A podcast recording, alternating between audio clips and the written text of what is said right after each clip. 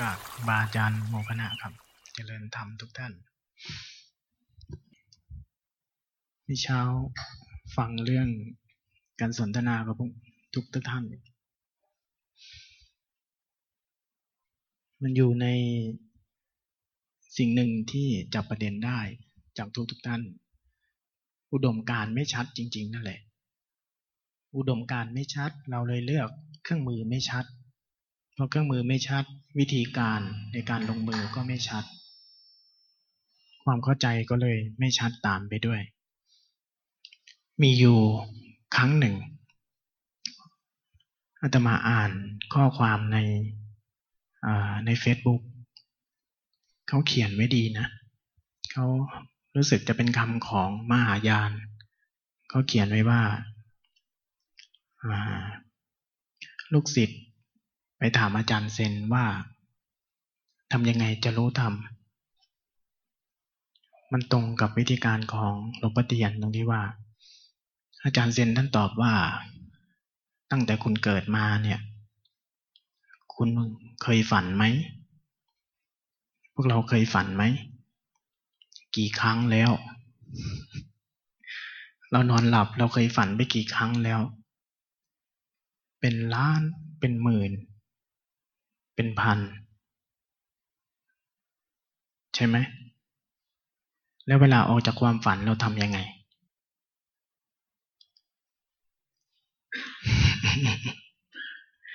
นั่นแหละ คือสิ่งที่เราปเทียนสอนเรา จบ จบการแสดงธรรมจริงนะ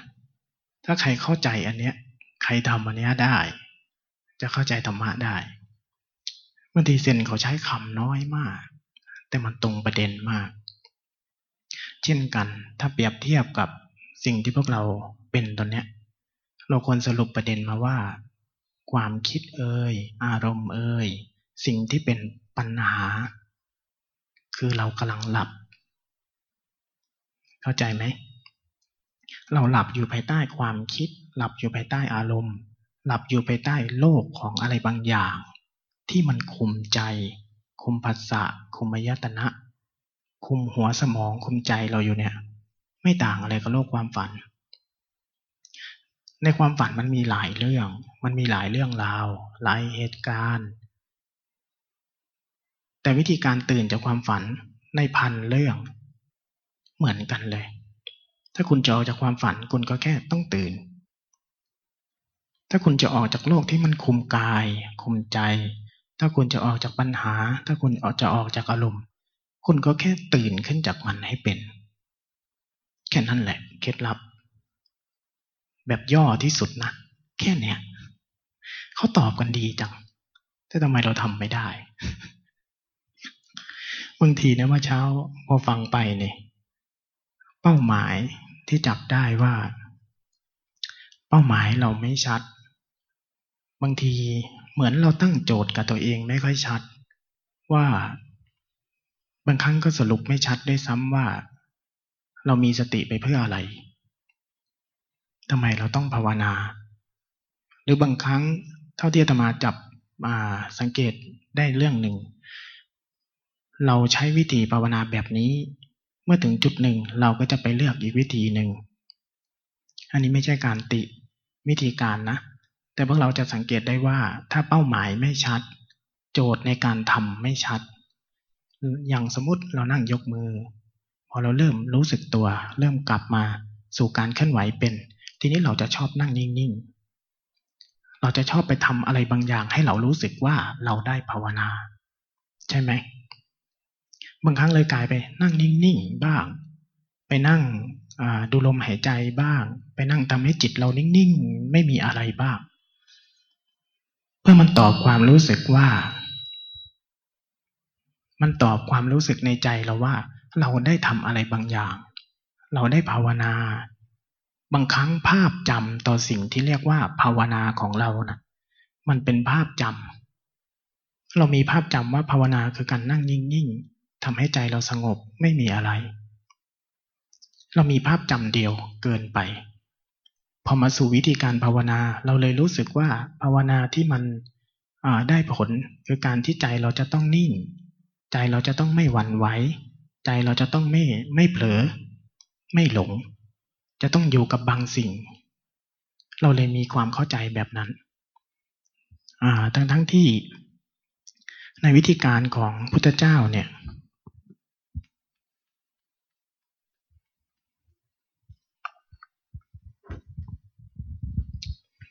ในวิธีการของพุทธเจ้า พุทธเจ้าสอนหลากหลาย หลากหลายอย่างมาก ถ้าไล่เรียงตามประวัติของอพุทธเจ้าเรานะ พุทธเจ้าเองเคยไปภาวนาในแบบที่เคยมีทั้งหมดมาก่อน เคยมีทั้งหมด เคยมีก่อนหน้าพุทธเจ้า เขาใช้วิธีการ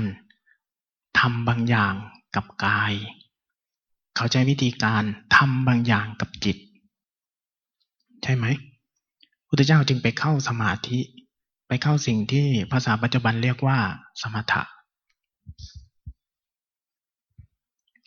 วิธีการเข้าฌาน วิธีการทำสมาธิ วิธีการทั้งหมดที่มีมาก่อนพุทธเจ้า มันสรุปได้ว่าเขาไปทำบางอย่างกับกาย เขาไปทำบางอย่างกับจิต พุทธเจ้าก็ไปลองไปลองกระดาบททั้งคู่ทั้งสองที่เก่งทั้งเรื่องฌานเหนี่ยวอารมณ์ไว้กับวัตถุเหนี่ยวอารมณ์ไว้กับรูปเหนี่ยวอารมณ์กับรูป ลมหายใจ กับบริกรรมบางอย่าง กับวัตถุที่เป็นเครื่องเหนี่ยวอารมณ์ อรูปฌานเหนี่ยวกับ นาม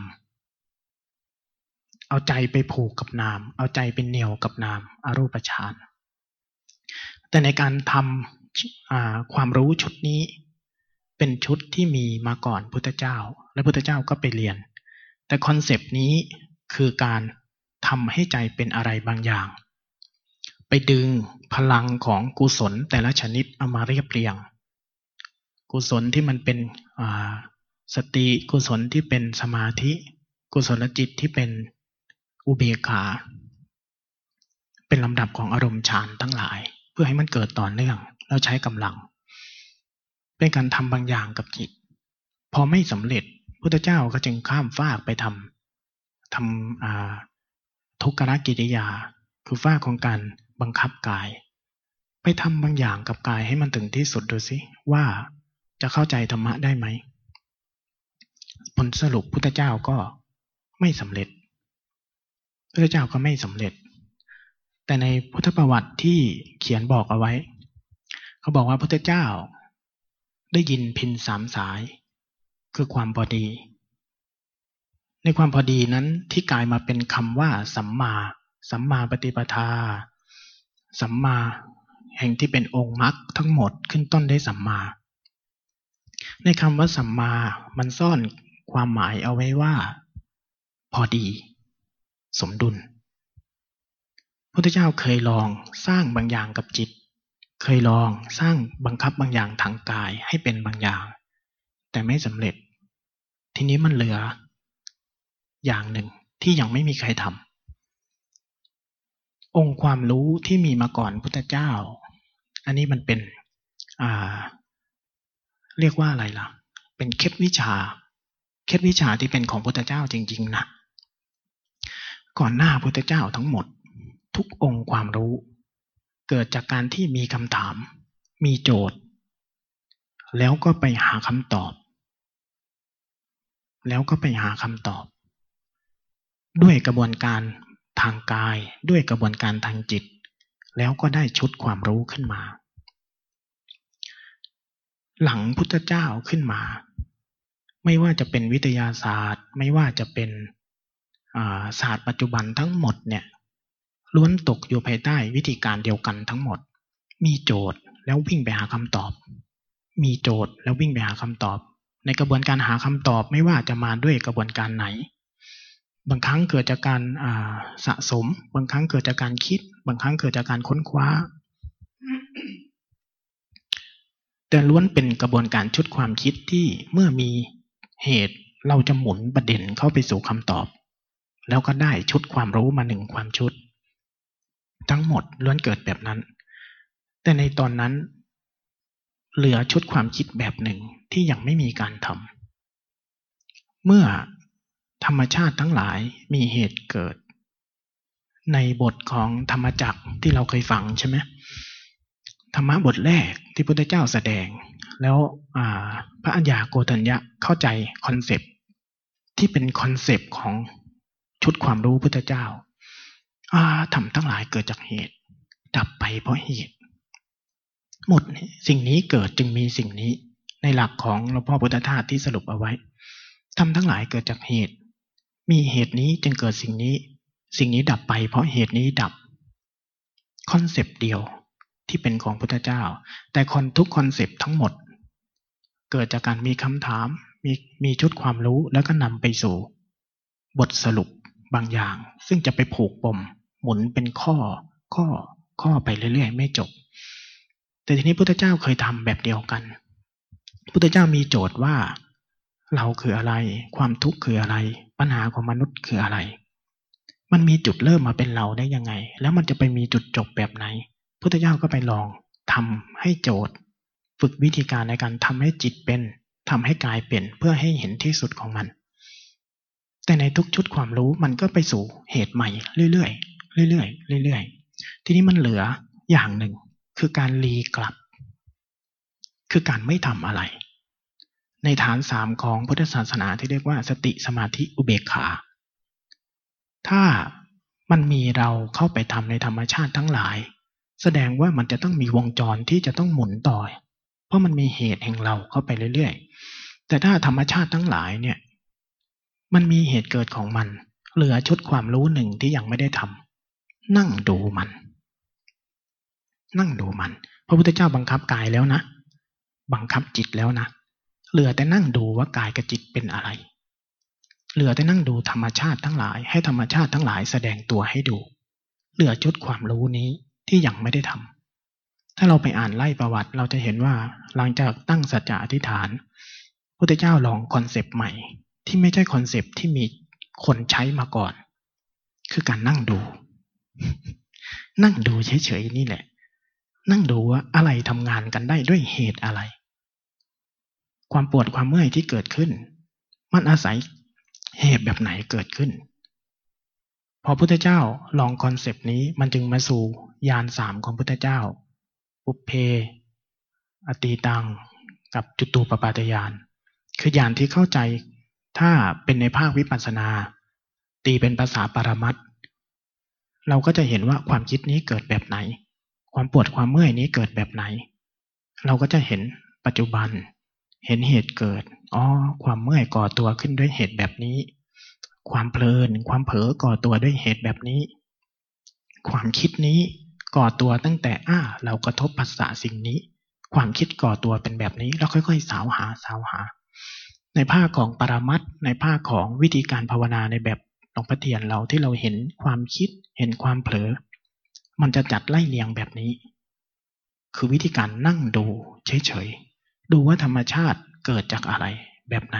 จะเป็นการวงจรในการรีกลับรีกลับรีกลับ จะไม่ใช่การพยายามไปสร้าง ไม่ใช่การพยายามไป ปั้นแต่งให้ใจเป็น เป็นคอนเซปที่พอพุทธเจ้าลองวิธีนี้พุทธเจ้าว่าค่อยๆ ย้อนย้อน ย้อนไปดูจนเห็นเหตุเกิดของธรรมชาติทั้งหลาย แล้วก็เห็นว่าอะไรคือธรรมชาติที่แท้ อะไรคือธรรมชาติที่แท้ อะไรคือส่วนที่ถูกปรุงแต่งขึ้น เกินจากธรรมชาติทั้งหลาย และในธรรมชาติที่แท้นั้น มีกระบวนการแบบไหน มีเหตุเกิดแบบไหน ธรรมชาติที่ รุงแต่งขึ้นเกินจากธรรมชาติแท้ๆไป มีเหตุเกิดแบบไหน ปรุงกันเป็นอะไรแบบไหน ทีนี้มันก็จะมาสู่ความเข้าใจเรื่องนี้ แล้วพอพระพุทธเจ้าเข้าใจคอนเซปต์นี้พระพุทธเจ้าก็จึงไปแสดงธรรมอันแรกเป็นธรรมจักรกับปวัตนสูตร เมื่อพระพุทธเจ้าแสดงว่าชุดความคิดสองอย่าง เราเคยทำมาแล้ว ความการเข้าไปเป็นแบบโลกเดิมๆ แบบที่มนุษย์เป็น เกิดขึ้นตั้งอยู่ เรียนรู้ศึกษาเป็นไปกับอารมณ์ทั้งหลาย บังคับกายบังคับจิตให้ไปเป็นกับอารมณ์ จนถึงที่สุดมันก็ไม่สุด อีกแบบหนึ่งการบังคับให้มันหมดให้มันสิ้น มันก็ไม่หมดไม่สิ้น แต่เหลือหนทางใหม่ที่เราค้นพบคือหนทางแห่งสัมมา คือวิธีการที่ลองดูในความเป็นไปของบริบทโดยธรรมชาติเหล่านั้นดูซิว่ามันประกอบตัวกันได้อย่างไร มันก่อตัวแบบไหนมีเหตุอะไรเกิดขึ้น ที่เรียกว่าเครื่องมือในเป็นหลักการของอริยสัจไตรลักษณ์ในคอร์สนี้เราตั้งชื่อว่าไตรลักษณ์สุไตรสิกขา เป็นภาษาของหลวงพ่อมหาท่านไตรลักษณ์คือสภาวะ สภาพ รูปแบบ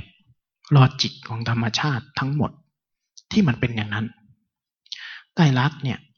มีเราก็ตาม ไม่มีเราก็ตาม มันเป็นอย่างนั้น มันไม่แคร์เรานะไตรลักษณ์นี่ แต่อริยสัจมีเราจึงมีอริยสัจถ้าไม่มีเราอริยสัจไม่จำเป็น เพราะมันไม่มีเหตุแห่งทุกข์มันมีเรา มันจึงมีเหตุแห่งทุกข์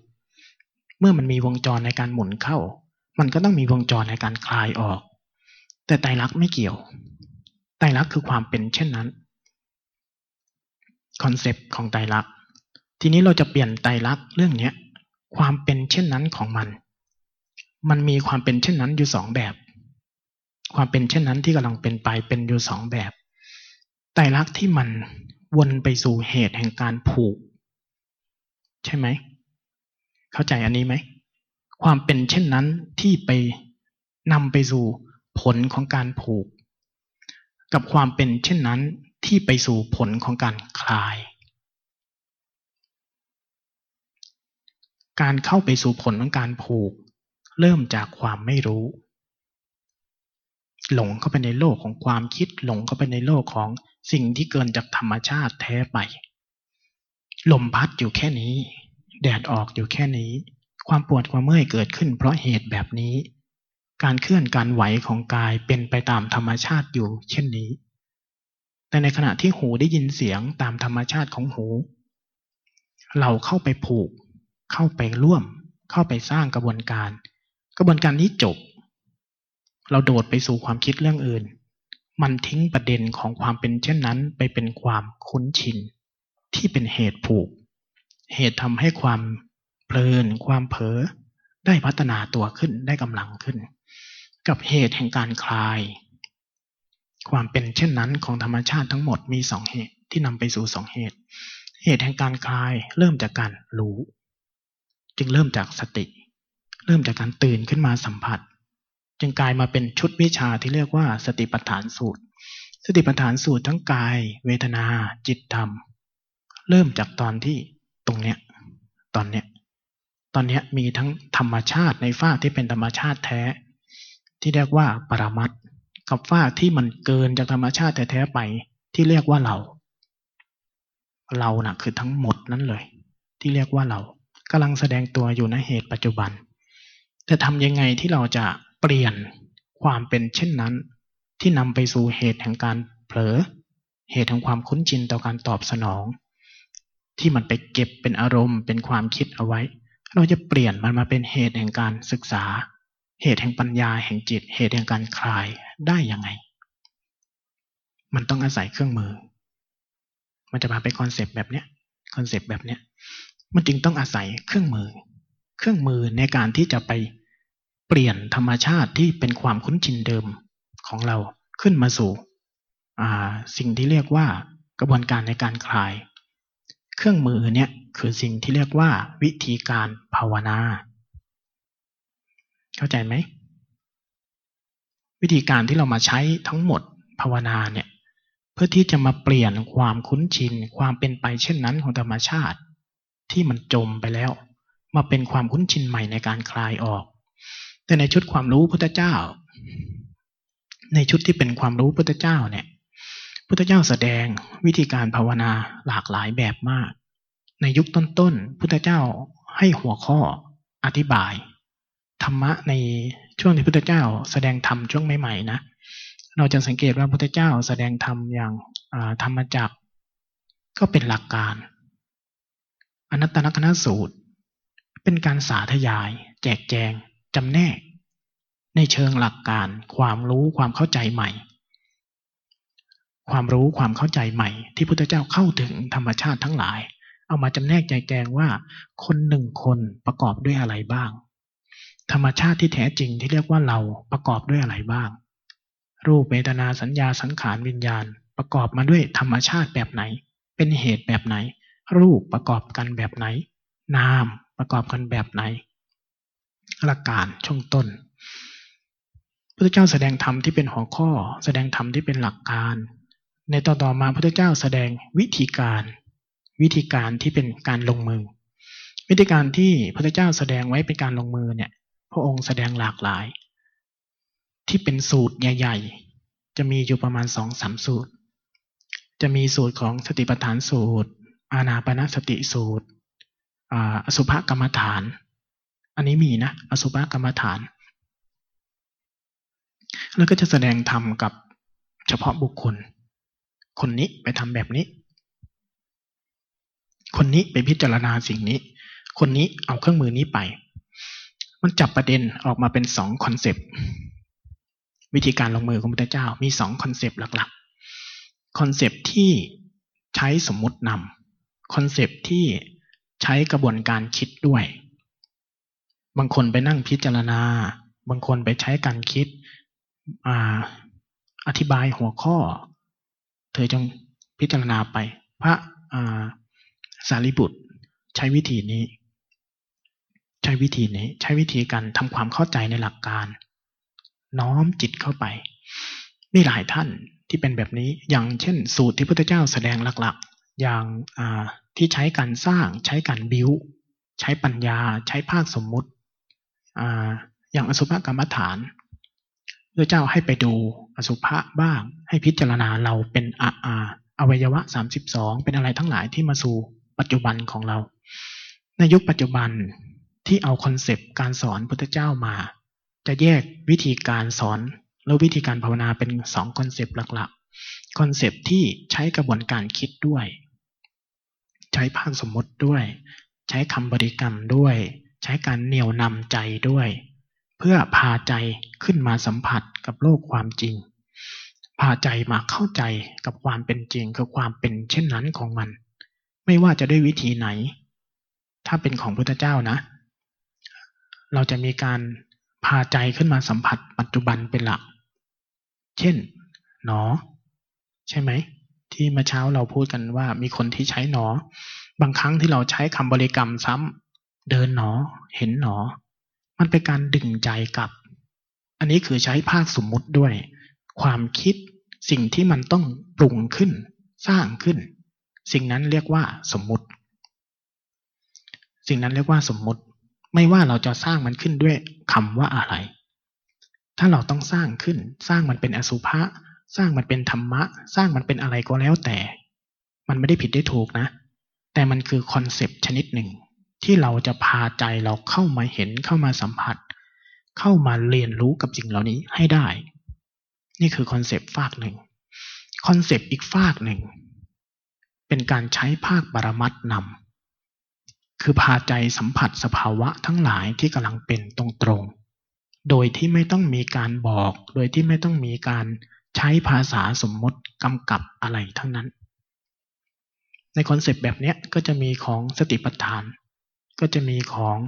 อให้ concept กับบางท่าน มีภิกษุรูปหนึ่งนั่งลูบท่อนผ้าอย่างเนี้ย มี concept ที่พุทธเจ้าให้ให้ให้ให้เฉพาะตัวบุคคล มันมาสู่ อ่าอย่างอีกท่านหนึ่ง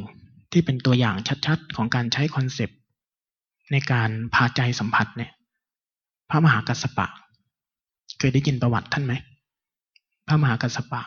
พระมหากัสสปะเป็นพราหมณ์มหาศาล เป็นคนที่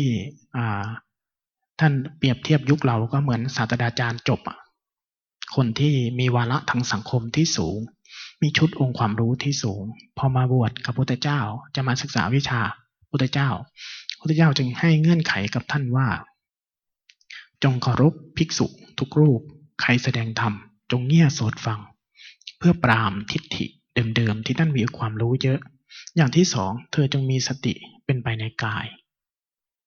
อย่างที่สามอะไรไม่รู้ลืมไปละ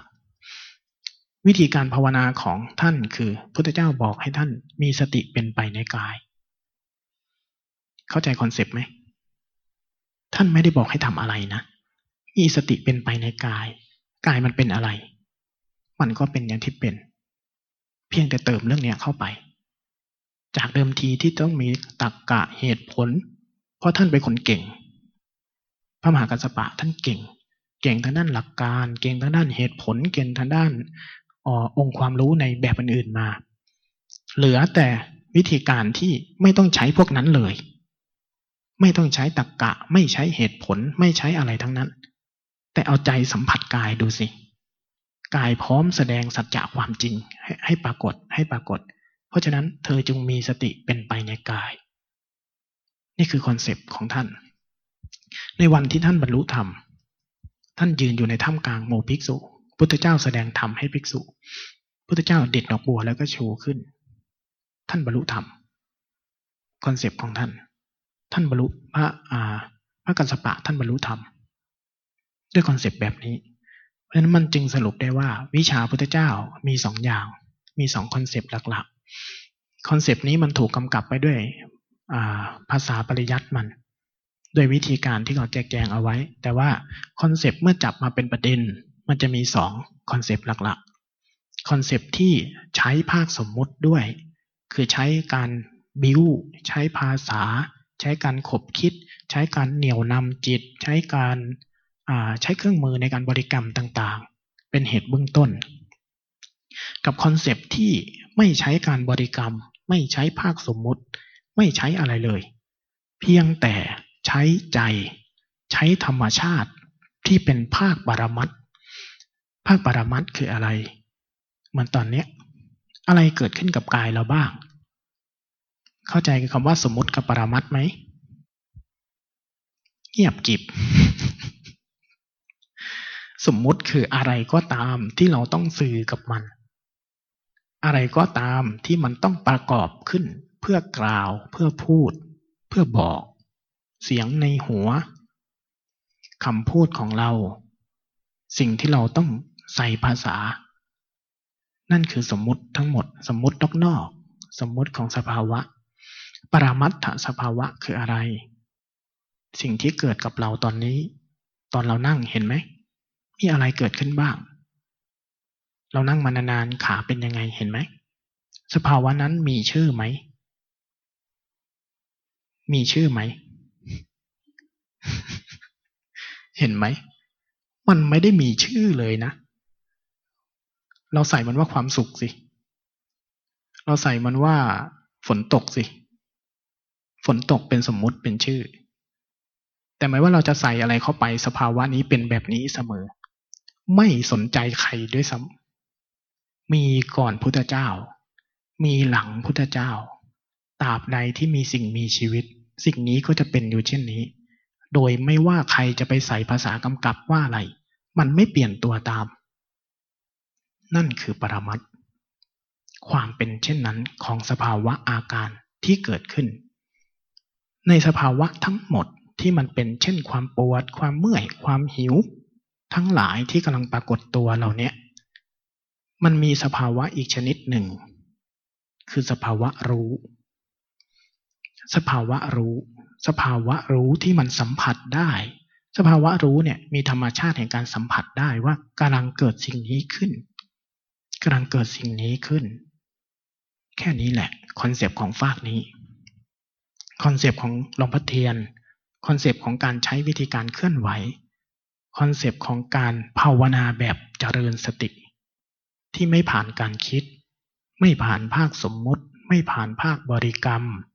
ไม่ผ่านตรรกะและเหตุผลใด ๆ แต่ใช้สภาวะจริงที่กำลังเกิดที่กำลังปรากฏ หน้าที่เราพาใจเราพาธรรมชาติที่กำลังมีกำลังปรากฏเนี่ย เชื่อมต่อกับธรรมชาติชนิดหนึ่ง ธรรมชาติอีกชนิดหนึ่งในเรา คือธรรมชาติรู้ ธรรมชาติรู้เนี่ย ที่เราเรียกว่าสติเนี่ย มันก็เป็นเพียงธรรมชาติชนิดหนึ่งเหมือนกัน เป็นธรรมชาติชนิดหนึ่ง เหมือนกับความคิด เหมือนกับความโกรธ เหมือนกับความห่วง เหมือนกับความหิว มันไม่ได้พิเศษไม่ได้พิสดารนนะ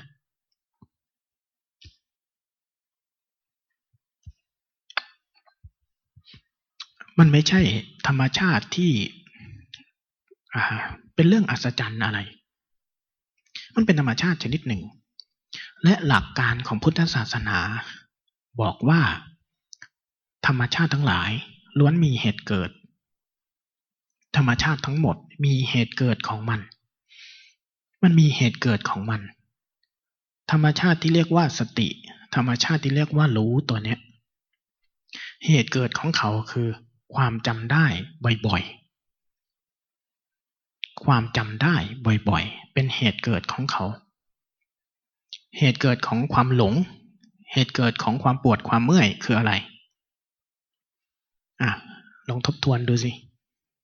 เหตุเกิดของความปวดความเมื่อยคืออะไร เห็นไหม พอจะรู้ไหม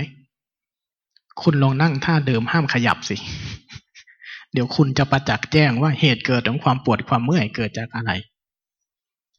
แต่เราไม่ทันได้เรียนรู้เหตุเกิดของธรรมชาติทั้งหลาย เพราะอะไร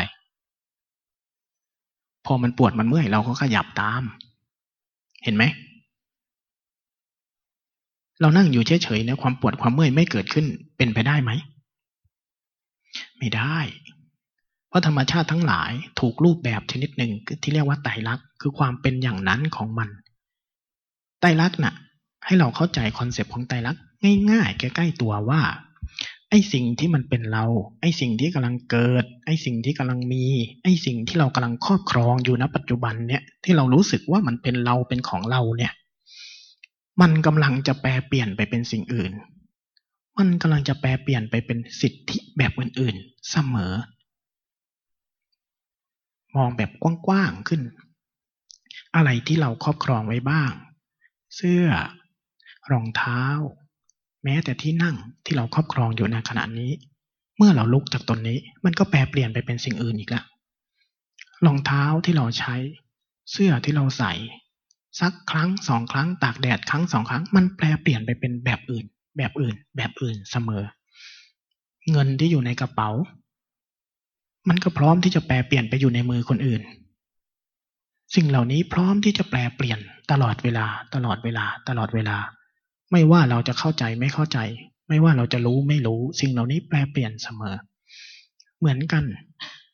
นั่นคือเรื่องนอก แล้วเรื่องที่เข้ามาใกล้ตัวเราล่ะ เรานั่งอยู่ดีๆ ตอนแรกไม่ปวดไม่เมื่อย เห็นไหม แป๊บเดียวความปวดความเมื่อยก็เกิดขึ้น มันแปลเปลี่ยนจากความไม่เมื่อยไปสู่ความเมื่อย เมื่อเราขยับ เราปรับเหตุ สร้างเหตุใหม่ ความปวดความเมื่อยก็พร้อมที่จะแปลเปลี่ยนออก นี่คือธรรมชาติทั้งหลายเป็นอยู่เช่นเนี้ยเรานั่งอยู่ดีๆ หูกระทบเสียง ตาเห็นรูป จากการไม่คิดก็นำไปสู่การคิด นี่คือความเป็นเช่นนั้น ความเป็นไตรลักษณ์ที่มันครอบงำทุกสิ่งอยู่ มันเป็นของมันอย่างนี้แหละ ในสิ่งที่ประกอบเป็นเราเนี่ย แต่ทีนี้ concept ของอธรรมชาติทั้งหลายที่มันอาศัยเหตุเกิดเนี่ย มันจะมีเหตุของมันอาตมาว่า ธรรมชาติที่กำลังเป็นไปนำไปสู่เหตุสองแบบใช่ไหม แบบหนึ่งคือการผูก การจม การยึด กับธรรมชาติอีกชนิดหนึ่ง การคลาย การปล่อย การหลุด ธรรมชาติมันกำลังเปลี่ยนไปสองเหตุ เปลี่ยนไปสองเหตุ และไอ้ทั้งสองเหตุเนี่ยล้วนมีเหตุเกิด อาศัยธรรมชาติคนละอย่างธรรมชาติที่เข้าไปจมกับมัน ธรรมชาติที่ไปเป็นเหตุยึด ปลายทางคืออะไร ความคิด ความโกรธ ความเบื่อ ความที่เราเป็นทั้งหมดเนี่ย ที่ภาษามันถูกเรียกว่า ตัณหาอุปทาน เบื้องปลายของมันภาษา ภาษาไทย ตามจารีตของเราเรียกว่า เรียกว่ากรรม เรียกว่าวิบาก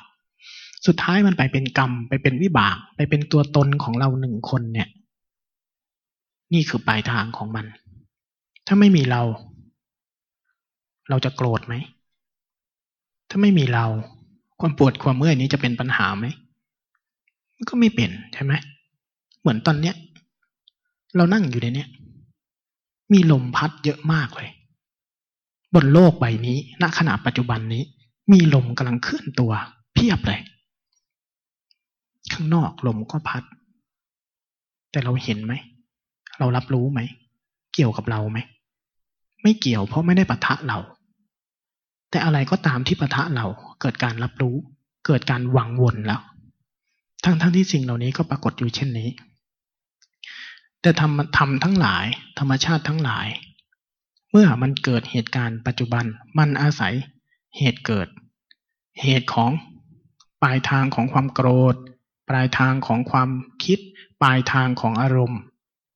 เบื้องต้นที่สุดของมัน เริ่มมาจากสิ่งที่เรียกว่าอาวิชชา เมื่อสาวกลับมา การภาวนาแบบเจริญสติแบบเคลื่อนไหวเนี่ย เบื้องต้นเราจะเห็นว่าเราเผลอคิดใช่ไหม ที่เราคนเก่าๆที่ภาวนามา เราจะเห็นว่าเราเผลอไปคิดแล้ว เผลอไปคิดแล้ว เผลอไปคิดแล้ว ช่วงที่เราภาวนาใหม่ๆ เราจะเห็นเรื่องราวมันยาวมาก เข้าไปในเรื่องยาวมาก แล้วมันจะค่อย ๆ สั้นลง สั้นลง สั้นลง สั้นลง ทีนี้แค่เพอไปคิดนิดหนึ่งใจรู้สึกอะไรวูบหนึ่งมันเริ่มทัน ทันแล้วตื่น ทันแล้วตื่น นั่นแหะคือการที่ตัดทอนลงเรื่อยๆเรื่อยๆเรื่อยๆสาวกลับมาหาปัจจุบันได้เรื่อยๆ เราจะสาวกลับมาหาปัจจุบันได้เรื่อยๆ จากที่มันเป็นปลายทางของอารมณ์ ปลายทางของเรื่องราว ปลายทางของอความคิดพอเราออกสั้นลงสั้นลงสั้นลง เราจะเห็นตั้งแต่จุดเริ่มเริ่มอ๋อความคิดเกิดแบบนี้ ใช่ไหม เราภาวนาไปอ้าวเราได้ยินเสียงนก แป๊บเดียวเราคิดเรื่องนก อเรารู้ตัวอ้า เมื่อกี้เราคิดเผลอไปคิดเรื่องนก เราจะเริ่มรู้ว่าอ้าเมื่อกี้เนี่ย เรื่องนกเกิดขึ้นตอนไหน เราได้ยินเสียงนกมันเลยเผลอไปคิดเรื่องนก ใจเราจะสาวหาต้นเหตุ ต้นเหตุต้นเหตุกลับมาเรื่อยๆพอมันทันต้นเหตุ ทีนี้มันจะทันภาษาอายตนะทันตั้งแต่ต้นเหตุของจุดเชื่อมต่อ ที่ตมาว่าลมในขณะนี้กำลังเกิดขึ้นอยู่ทั่วเลย แต่มันไม่เกี่ยวกับเรา เพราะมันไม่เชื่อมต่อกับเรา ไม่เชื่อมต่อกับตา ไม่เชื่อมต่อกับหู ไม่เชื่อมต่อกับกายพอมันไม่เชื่อมต่อกับเรา มันก็ไม่มีเหตุ ไม่มีเหตุวนเข้า ไม่มีเหตุวนออก เป็นเพียงธรรมชาติเช่นนั้น แต่พอมันกระทบกับเราปุ๊บ ธรรมชาติที่ได้เหตุต่อจากการกระทบนั้น ถ้าเป็นความคุ้นชินในการคิด ความคุ้นชินในการเผลอ ความคุ้นชินในการหลง จึงนำไปสู่ เราโกรธ เราเกลียด เราชอบ เราไม่ชอบทั้งหลาย ในธรรมชาติชุดนี้เมื่อมันเกิดเหตุมาตลอด มันก็ไปสะสมเป็นความคุ้นชินที่เรียกว่าตัณหาอุปทาน นี่คือวังวนของด้านบวก แล้ววังวนของการคลายละ่ะทำทั้งหลายเกิดจากเหตุ ธรรมชาติแห่งการคลาย ใช้ธรรมชาติชนิดหนึ่ง เป็นแกนนำธรรมชาติรู้ ธรรมชาติที่เรียกว่าสติ สติกับตัวอวิชชาตรงกันข้ามอยู่เช่นนี้ ถ้าธรรมชาติที่เชื่อมต่อกับภาษายตนะเรา ตัวอวิชชาความเพลินความเผลอความหลงการตอบสนองต่อธรรมชาติที่เกิด มันได้เหตุ มันก็จะไปสะสม เป็นชุดหนึ่ง แต่ถ้าในขณะที่ธรรมชาติกำลังเชื่อมต่อปะทะเรา ตามธรรมชาติอยู่เช่นนี้ สติได้เหตุ ตัวรู้ได้เหตุ มันก็จะกลายไปการสัมผัสรับรู้ตื่นขึ้น รับรู้ได้ เหตุแห่งการเข้าใจ เหตุแห่งการถอนออก เหตุแห่งการคลายออกก็จะเริ่มวงจร ก็จะเริ่มวงจร แต่ไอธรรมชาติที่เรียกว่าสติ ธรรมชาติที่เรียกว่าตัวรู้เนี่ย เขามีเหตุเกิด เขามีเหตุเกิด เหตุเกิดของเขา ความจำได้หมายรู้บ่อยๆ ภาษาปริยัติกำกับไปว่าทีละสัญญา สัญญาคือความจำนั่นแหละ แต่เป็นการจำของสภาวะ ตัวรู้เขาจะจำสภาวะ เขาจำสภาวะอะไร เขาจำสภาวะของปัจจุบันเท่านั้น นี่คือภาษาที่เราใช้กันว่า มีสติกับปัจจุบัน เป็นที่มาของภาษานี้ แต่โดยละเอียดของมันจริง ๆตัวสติตัวรู้ มันจำเหตุเกิดคือเหตุที่กำลังเกิดปัจจุบันเท่านั้นอ้าวบางทีเราอาจจะเทียงนะอ่าบางครั้งเราคิดอยู่ แต่ไม่ได้คิดเรื่องปัจจุบัน ใช่ไหม แล้วเราก็รู้ตัวขึ้นมา ใช่ไหม แสดงว่าสติมันจเหตุอดีตใช่ไหม เข้าใจไหม เรากำลังคิดเรื่องโกรธคนอยู่เนี่ย แต่เราโกรธมันมาตั้งแต่เมื่อวานแล้ว แล้วอยู่ๆเราก็ได้รู้สึกตัวขึ้นมาว่าเอ้าเมื่อกี้เราคิดเรื่องความโกรธ แสดงว่าสติมันจำเรื่องราวของความโกรธที่เป็นอดีต หรือมันจำสภาวะโกรธที่กำลังเกิดขึ้นปัจจุบัน ใช่ไหมมันจำอาการโกรธปัจจุบัน ไม่ได้จำเรื่องราว ความฝันนะตมาจึงว่าความฝันน่ะ ไม่ว่าคุณฝันร้อยเรื่อง พันเรื่อง หมื่นเรื่อง แต่หน้าที่เวลาออกจากความฝันคุณทำได้อย่างเดียว คือตื่น เช่นกัน ไม่ว่าคุณจะคิดล้านเรื่อง สิ่งที่เกิดขึ้นจริงมีเรื่องเดียว คุณกำลังคิด เข้าใจไหม เรื่องใกล้ตัวที่สุดนะ เราคิดได้ล้านเรื่องร้อยร้อยล้านเรื่อง แต่เหตุการณ์จริงเกิดขึ้นอยู่ณปัจจุบันเรื่องเดียวเท่านั้น คือความคิดกำลังทำงาน ไม่ใช่เรื่องราวในความคิด นี่คือวิธีการรู้สึกตัวแล้วดูความคิด อารมณ์เกิดขึ้นเป็นพันอารมณ์ในแต่ละวัน เป็นพันเป็นหมื่น แต่สิ่งที่เป็นสัจจะจริง เป็นปรมัตจริงเกิดขึ้นอยู่เรื่องเดียว มันกำลังมีสิ่งนี้เกิดขึ้น คอนเซปต์มีแค่นี้ แต่ทำยังไงที่ไอตัวสติเนี่ยมันจะมาจำเหตุการณ์เหล่านี้ได้ มาจำเรื่องที่เกิดขึ้นอยู่ตอนนี้ได้ มันจึงนำมาสู่เครื่องมือ ทีเนี้ยเครื่องมือ เครื่องมือแห่งการเคลื่อนไหว เครื่องมือแห่งลมหายใจ เครื่องมือของกายที่เคลื่อนช้าๆ ไม่ว่าเราจะใช้เครื่องมือไหนก็ตาม ถ้ามันเป็นทางพุทธเจ้า แม้แต่การเคลื่อนไหวนะ ถ้าเราทำถูก ถ้าเป็นทางพุทธเจ้า ถ้าเป็นคอนเซปที่เป็นวิชาพุทธเจ้า มันจะเป็นเหตุนำเพื่อพาใจเราสัมผัสเรียนรู้ เท่านั้น เท่านั้น ถ้าวิชาอื่น เราอาจจะนั่งยกมืออยู่ เราอาจจะนั่งสมาธิอยู่ เราอาจจะใช้เครื่องมือแบบนั้นแบบนี้ แต่ถ้าเราไม่เข้าใจหลักการและวิธีการที่มันเป็น concept ของพุทธเจ้าเนี่ย เราจะใช้วิธีการที่เหมือนกัน แต่ไม่ใช่ประเด็นสาระแบบเดียวกัน ไม่ใช่แก่นที่เป็นเคล็ดวิชาพุทธเจ้า เคล็ดวิชาของพุทธเจ้า มันไม่ใช่การไปสร้างไปประดิษฐ์ ไม่ใช่การพยายามให้มันไปเป็นบางอย่างเกินจากที่มันเป็น ไม่ใช่อย่างนั้น วิชาพุทธเจ้ากลับกลายเป็นการนั่งดูกำลังของตัวรู้กำลังของการดูกำลังของจิตเรามันจะเข้าไปสัมผัสเรียนรู้สภาวะของสิ่งที่กำลังเกิด ได้แค่ไหน เท่านั้นแหละ ที่ต่างกัน แต่ถ้าเราสมมติเรานั่งยกมือ เราพยายามให้มันอยู่ตรงนี้ พยายามให้มันไม่คิด พยายามให้สติมันเกิดตลอดเวลา อันนี้ไม่ใช่วิชาที่เป็นคอนเซปต์พุทธเจ้านะ ใช่ไหม เข้าใจไหมที่อาตมาไล่ยาวมาทั้งหมด ถ้าคุณใช้ลมหายใจ แล้วคุณพยายามไปประดิษฐ์ลมหายใจไปพยายามไปบังคับให้ใจเกาะอยู่กับลมหายใจ ตอนนั้นยังไม่เป็นวิชาพุทธเจ้า เข้าใจไหม แม้แต่คุณบริกรรมว่าพุทโธ แม้แต่คุณบริกรรม concept ของพุทธเจ้า แต่ณขณะนั้นยังไม่ใช่วิชาพุทธเจ้า แต่พุทธเจ้าสอนนะเรื่องนี้เพราะมันใช้ประโยชน์ได้ แต่อันนี้เป็นวิชาความรู้ดั้งเดิมของพราหมณ์ แต่เมื่อใดที่เราเลิกจากการบริกรรม เลิกจากการเหนี่ยวใจ เลิกจากการบังคับ เลิกจากการสร้างปั้นแต่งเมื่อจิตสงบระดับหนึ่ง แล้วเราปล่อยให้ธรรมชาติทั้งหลายทำงาน แล้วอาศัยธรรมชาติรู้เป็นเหตุสัมผัส หรือเราเข้าสมาธิไปได้ระดับหนึ่ง ในวิธีการที่ตั้งแต่สมัยโบราณท่านใช้ เขาจะเริ่มด้วยคอนเซปต์สองอย่างหนึ่งคือแบบที่ใช้ปรมัตถ์ตรงๆไปเลย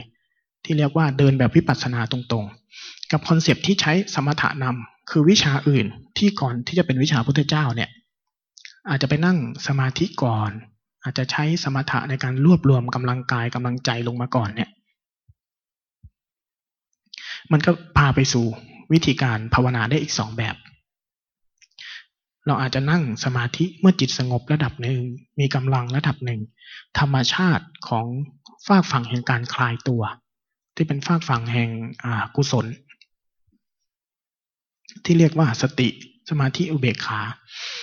มันจะมีธรรมชาติชนิดหนึ่ง ถ้าเราเข้าสมาธิลึกๆ นั่งตามลมหายใจไป ดูไปเรื่อยๆเรื่อยๆพอจิตสงบได้ระดับหนึ่ง ตัวธรรมชาติรู้จะเริ่มตื่นขึ้น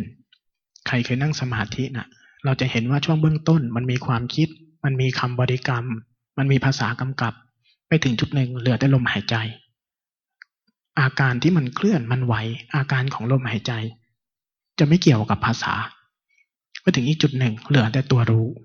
ลมหายใจก็ไม่เกี่ยว เหลือแต่ธรรมชาติรู้ พอออกจากสมาธิของการนั่งนิ่งๆ ธรรมชาติรู้ตัวเนี้ย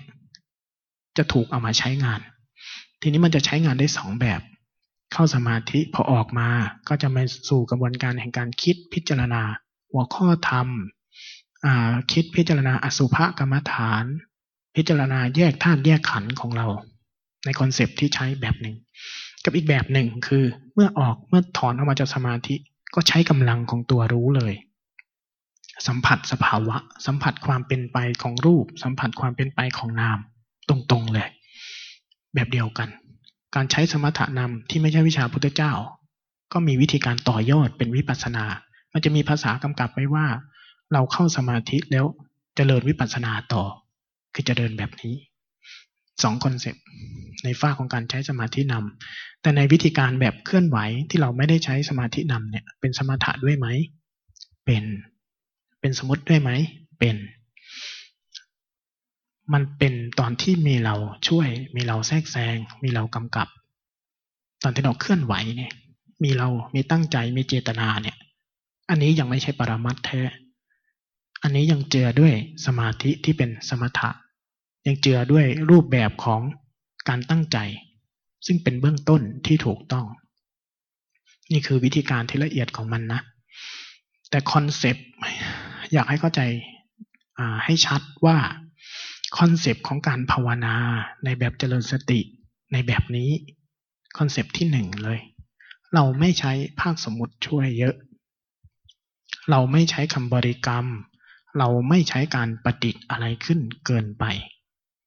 เราใช้สภาวะจริง ๆ ที่มันเป็นเช่นนั้นสองอย่างในวิธีการหลวงพ่อเทียนสองอย่างทางกาย ทางกายมีอาการ ท่านอาจารย์แยกแยะแล้วใช่ไหม พวกเราที่เรียนมาหลายหลายคอร์สทางกาย กายแท้ กับสิ่งที่อาศัยกาย ถูกเรียกว่าอาการ กายที่มันเป็นกายแท้ๆของมัน ไม่ค่อยแสดงไตรลักษณ์มันช้า แต่สิ่งที่เป็นอาการที่เกิดกับกายเนี่ยสิ่งที่เป็นเวทนา สิ่งที่เป็นอาการเนี่ยมันแสดงไตรลักษณ์เร็ว แสดงการเปลี่ยนแปลงเร็ว เราใช้สิ่งนี้ ใช้เพื่อ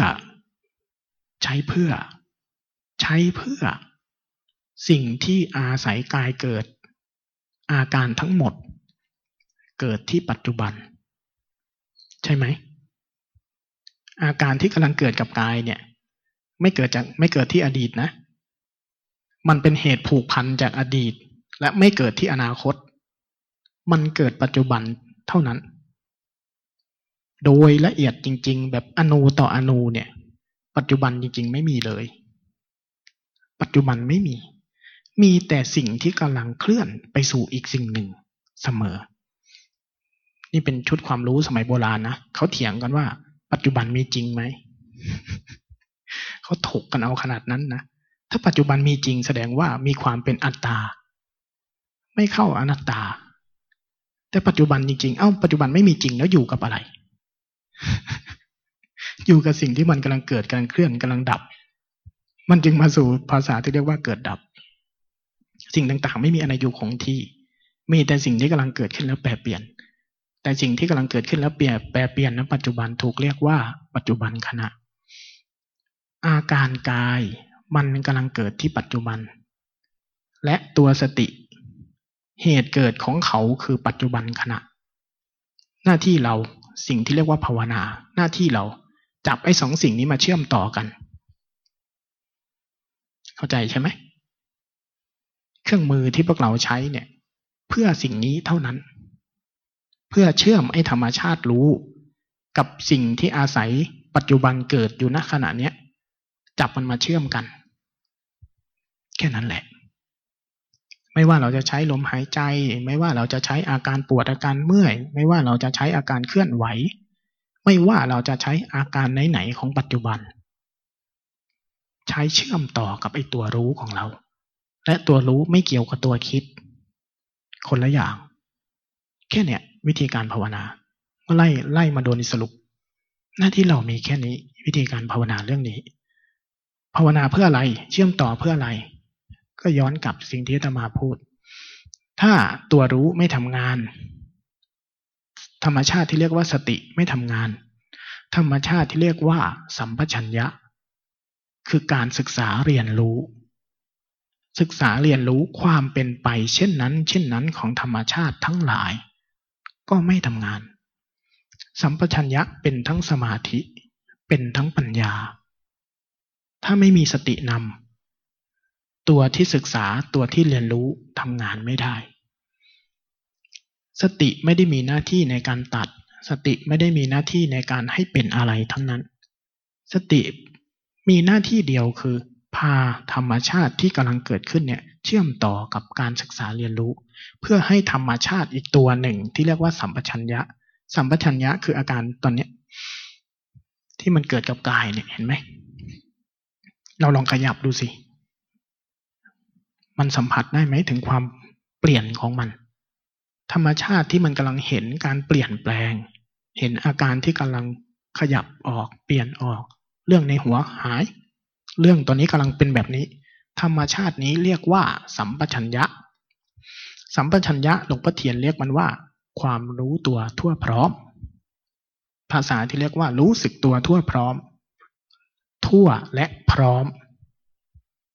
ทั่วและพร้อมสองคำสัมปชัญญะชัญญะมาจากคำว่ารู้เช่นกัน แต่มีสะมีสังนำหน้า มันแปลว่าทั่ว แปลว่าพร้อมมันทั่วคือมันอะไรก็ได้ที่เกิดปัจจุบันหลักๆ คือปัจจุบันที่เกิดเชื่อมกับเรา ไม่พ้นอายตนะทั้งหกไม่พ้นตาไม่พ้นหูไม่พ้นกาย ไม่พ้นใจ อยู่แค่เนี้ยทั้งหกเนี่ย ที่เชื่อมต่อกับเรา ลมพัดเพียบเลย แต่ไม่เชื่อมกับเรา ไม่ถูกรู้ ไม่มีผลกับเรา แต่อะไรที่เชื่อมกับเรา คือสิ่งที่เรียกว่าทั่ว พร้อม พร้อมคืออะไรณขณะนี้เท้าก็ปวด หูก็ได้ยิน ตาก็กระพริบ ลมก็เย็น เห็นไหม นี่คือความพร้อมเกิดขึ้นได้หมดเลย ธรรมชาติที่เป็นสภาวะปรมัตพวกเนี้ย มันเกิดของมันอย่างนั้นตลอด ทั่วๆพร้อมๆอย่างไม่เป็นอะไร พร้อมๆกันความคิดก็เกิด ใช่ไหม เห็นไหมตอนเนี้ย มีทั้งหลายอย่างเกิดขึ้น แต่สิ่งที่กำลังต่อจากธรรมชาติที่เกิด ถ้ามันเป็นความเพลินความเผลอความหลง มันก็จะเข้าไปสู่อีกพาร์ทหนึ่งแต่ถ้ามันเป็นธรรมชาติในการศึกษาเรียนรู้ที่เรียกว่าสติ ที่เรียกว่าสัมปชัญญะ ที่เรียกว่าสติสมาธิอุเบกขา มันเริ่มจากสติ เราผูกธรรมชาติที่กำลังเกิดไว้กับธรรมชาติรู้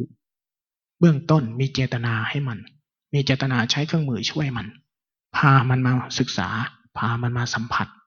สัมผัสสิ่งที่กำลังเกิดที่เป็นอาการ เมื่อเกิดขึ้นได้บ่อยเข้า เราจะออกจากโลกที่เราเคยจม เราจะออกจากโลกที่เราเข้าไปสร้าง ไว้ในหัว ไปสร้างไว้ในใจ ใจจะเริ่มสู่สภาวะหนึ่งที่เรียกว่าปกติหลวงพ่อเทียนเรียกมันว่าปกติ ปกติเป็นสภาวะ เริ่มต้น ตอนเนี้ย พวกเราปกติไหม หรือปกติของพวกเราคือแบบเนี้ย เข้าใจดีๆนะ สภาวะปกติกับปกติของเราเนี่ย คนละอย่างนะ ปกติของคนทั่วไปคืออะไร คิดวุ่นวาย ใจเอาภาระไปใส่มันไม่เลิก ใจเราทำงานไม่เลิกเห็นไหมโดดจากเรื่องนี้ก็ไปอารมณ์นั้น โดดจากอันนั้นก็ไปอันนี้นี่คือปกติของเรานะปัจจุบัน แต่มันมีสภาวะที่เป็นปกติตามธรรมชาติของใจอยู่ชนิดหนึ่ง สภาวะปกติของใจนะ ไม่ใช่ของเรานะ สภาวะธรรมชาติของกิเลสตัณหา สภาวะปกติของมันคือ แบบเนี้ย มันจะวุ่นวายด้วยเรื่องนั้น วุ่นวายด้วยเรื่องนี้ วุ่นวายด้วยความปวดความเมื่อย วุ่นวายด้วยภาพในหัว วุ่นวายด้วยเรื่องในใจ สภาวะปกติของกิเลสตัณหาอุปทาน มันคือความวุ่น สภาวะของสติสัมปชัญญะของสมาธิของเบขามันเป็นความว่าง มันเป็นความตื่น มันเป็นความหยุด ก่อนที่มันจะเคลื่อน ก่อนที่มันจะยุ่ง ก่อนที่มันจะไปเป็นอะไร มันยังไม่เป็นอะไร มันเป็นปกติ นี่คือสภาวะปกติแท้ๆของมันนะ ไม่ใช่ของเรา มีเราเมื่อไหร่เป็นความวุ่นทันที แต่จิตนะ่ะ มันมีสภาวะตั้งต้นเซตศูนย์ของมันอยู่ที่ สภาวะปกติ ในภาษาที่เรียกว่าปกติเนี่ย ปัจจุบันถูกขยายออกไปหลายภาษาครูบาอาจารย์ยุคเก่าบางครั้งท่านก็เรียกว่า จิตเดิมแท้ จิตตั้งมั่น จิตประพัดสอนบางครั้งก็เรียกว่าใจ บางครั้งก็เรียกว่าจิตว่าง บางครั้งก็เรียกว่าจิตตื่นรู้ สภาวะพวกนี้ ล้วนเป็นสภาวะเดียวกัน สภาวะที่จิตพ้นออกมาจากการกระทำของตัวเอง มันจะมีสภาวะหนึ่ง ที่มันเป็น อธิบายยังไงล่ะ พวกเราตอนนี้จิตเราเหมือนหนูถีบจักรอะมันจะวนวนวนวนวนไปสู่เรื่องบางเรื่อง มันจะมีภาระในการทำอะไรบางอย่างทำอะไรบางอย่างอยู่ตลอด ปลายทางของมันคือความคิดอารมณ์ เมื่อเราสาวกลับมาบ่อยเข้าบ่อยเข้า เราจะเห็นตั้งแต่ก่อนที่มันจะไปถีบจากก้าวแรก ก่อนที่ตากระทบรูปแล้วจะกลายเป็นความคิด เมื่อใดที่เราสาวกลับกลับกลับกลับมาบ่อยๆเข้า มันจะมาเจอสภาวะที่มันยังไม่ได้ทำอะไรเลย จิตเป็นปกติอยู่เช่นนี้หลวงพ่อเทียนใช้คำว่าปกติ สภาวะนี้บางครั้งเขาเรียกว่าพุทธสภาวะ สภาวะแห่งการตื่นรู้ เมื่อใดที่เราถอยกลับมามากเข้ามากเข้า เราจะเจอสภาวะเนี่ย สภาวะที่จิตตื่นรู้ การตื่นรู้ตื่นจากอะไร ตื่นจากการกระทำ กระทำตามแรงของธรรมชาติที่เรียกว่าตัณหาอุปทาน ตัณหาอุปทานจะพยายามให้จิตเราวุ่นไปสร้างบางเรื่อง ไปทำบางอย่าง ไปหมุนไปสู่ไอ้นั่น ไปสู่ไอ้นี่นี่คือธรรมชาติของเขา แต่ธรรมชาติของสติที่เป็นฝ้าฝ่ายแห่งการคลายเนี่ยมันจะพาเราย้อนกลับย้อนกลับ จนมาเจอสภาวะเริ่มต้นของฟากที่เซตศูนย์ถ้าตอนนี้คือเซตศูนย์ของปกติใจคือตรงนี้นะ ตอนนี้พวกเราอยู่ประมาณนู้นอะ เอียงกระเทเล่เลย วิ่งเลยป้าย วิ่งเลยป้าย นี่คือสิ่งที่ท่านอาจารย์บอกเมื่อเช้าว่าจะพาทุกคนขี้เกียจ มันจะมีอยู่สองอย่าง คือในไหนมันก็วิ่งแล้วนะ่ะ งั้นพามันวิ่งให้สุดดูสิว่ามันเหนื่อยที่สุดมันจะรู้ตัวว่ามันวิ่งไหม มันเลยมาสู่วิธีการภาวนาที่เอาเคลื่อนไหวไว้สร้างจังหวะไว้รู้สึกตัวไว้ พามันสัมผัสสัมผัสจนเห็นอ้าวเรากำลังวิ่งอยู่ แล้วหยุดวิ่ง แล้วตื่นขึ้นจากการอ้าว แล้วเราวิ่งอยู่ทำไมอ้าวไม่ต้องคิดก็ได้นี่อ้าวไม่ต้องยุ่งกับมันก็ได้นี่อ้าวไม่ต้องพยายามเข้าไปในเรื่องราวก็ได้นี่ส่วนหนึ่งคือพาแบบนี้เลย พาแบบนี้เลย เหมือนกับใจเราที่เหมือนรถวิ่งร้อยกิโลทำยังไงที่จะคุยกับไอ้คนในรถได้ เราก็ต้องขับมันร้อยกิโลนั่นแหละ เราไปคุยตะโกนใส่มัน แบบเดียวกันกับที่ใจเรามันเคลื่อนไหวเร็วๆ นั้นเราก็ทำให้มันรู้สึกตัว รู้สึกตัวจนเห็นว่าใจมันเคลื่อนมันคิด กับอีกอย่างหนึ่งคือถอยกลับมา อยากวิ่งเร็วแค่ไหนงั้นกลับมาที่กาย ใจไปเร็วแค่ไหนกายไปได้แค่นี้แหละ นี่คือคอนเซปต์ของน้องไม่ว่าใจมันจะคิดเตลิดเปิดเปิงไปนอกโลกนอกจักรวาลยังไงกายมันตั้งเด่อยู่แค่เนี้ยใช้ความเป็นธรรมชาติที่มันเป็นได้แค่นี้ของกาย เป็นเครื่องดึงใจกลับมาสู่จุดเซตศูนย์ คอนเซปต์ของลมหายใจ ไม่ว่าคุณจะคิดเตลิดเปิดเปิงนะคุณนั่งอยู่แค่เนี้ยลมหายใจยังปรากฏอยู่ได้แค่เนี้ยมันอยู่ได้แค่นี้ มันก็จะพาใจดึงกลับมาดึงกลับมา เช่นกันในคอนเซปต์วิธีการที่สายเคลื่อนไหวทำไม่ว่าเราจะเข้าไปในกี่ร้อยเรื่องราวกายก็อยู่แค่นี้เช่นกัน มีอาการเคลื่อนไหวที่เป็นธรรมชาติอยู่แค่เนี้ยใช้แค่นี้ เมื่อใดที่เราเห็นบ่อยเข้า มันจะถูกเปรียบเทียบระหว่าง เราคิดเยอะแค่ไหน แต่สิ่งนั้นไม่ใช่โลกความจริงทางกาย โลกความจริงทางกายเกิดอยู่แค่นี้ เท่าที่มันเกิด เท่าที่มันเป็นแค่นี้ เมื่อเราเห็นอย่างนี้บ่อยเข้า บ่อยเข้า จุดพลาดของการภาวนาคือพวกเราก็พยายามไปสร้างไอ้เคลื่อนไหวนี้ขึ้นอีก ใช่ไหมใครที่ติดเพ่ง ใครที่ชอบตกผวัง ใครที่ชอบไปเป็นสมาธิเกินไปนะ่ะ เข้าใจไหมว่าคุณพลาดตรงไหน เพราะคุณไปประดิษฐ์ขึ้น เพราะคุณชอบไปสร้างอะไรบางอย่างขึ้น ง่วงแล้วคุณก็ไปเงือบกับมันนะแล้วยกมือง่วงจะทำยังไง ก็หายง่วงซะสิ ก็ออกจากมันซะสิ ขยับตัวขึ้นมาสิ ขยับใจขึ้นมาสิ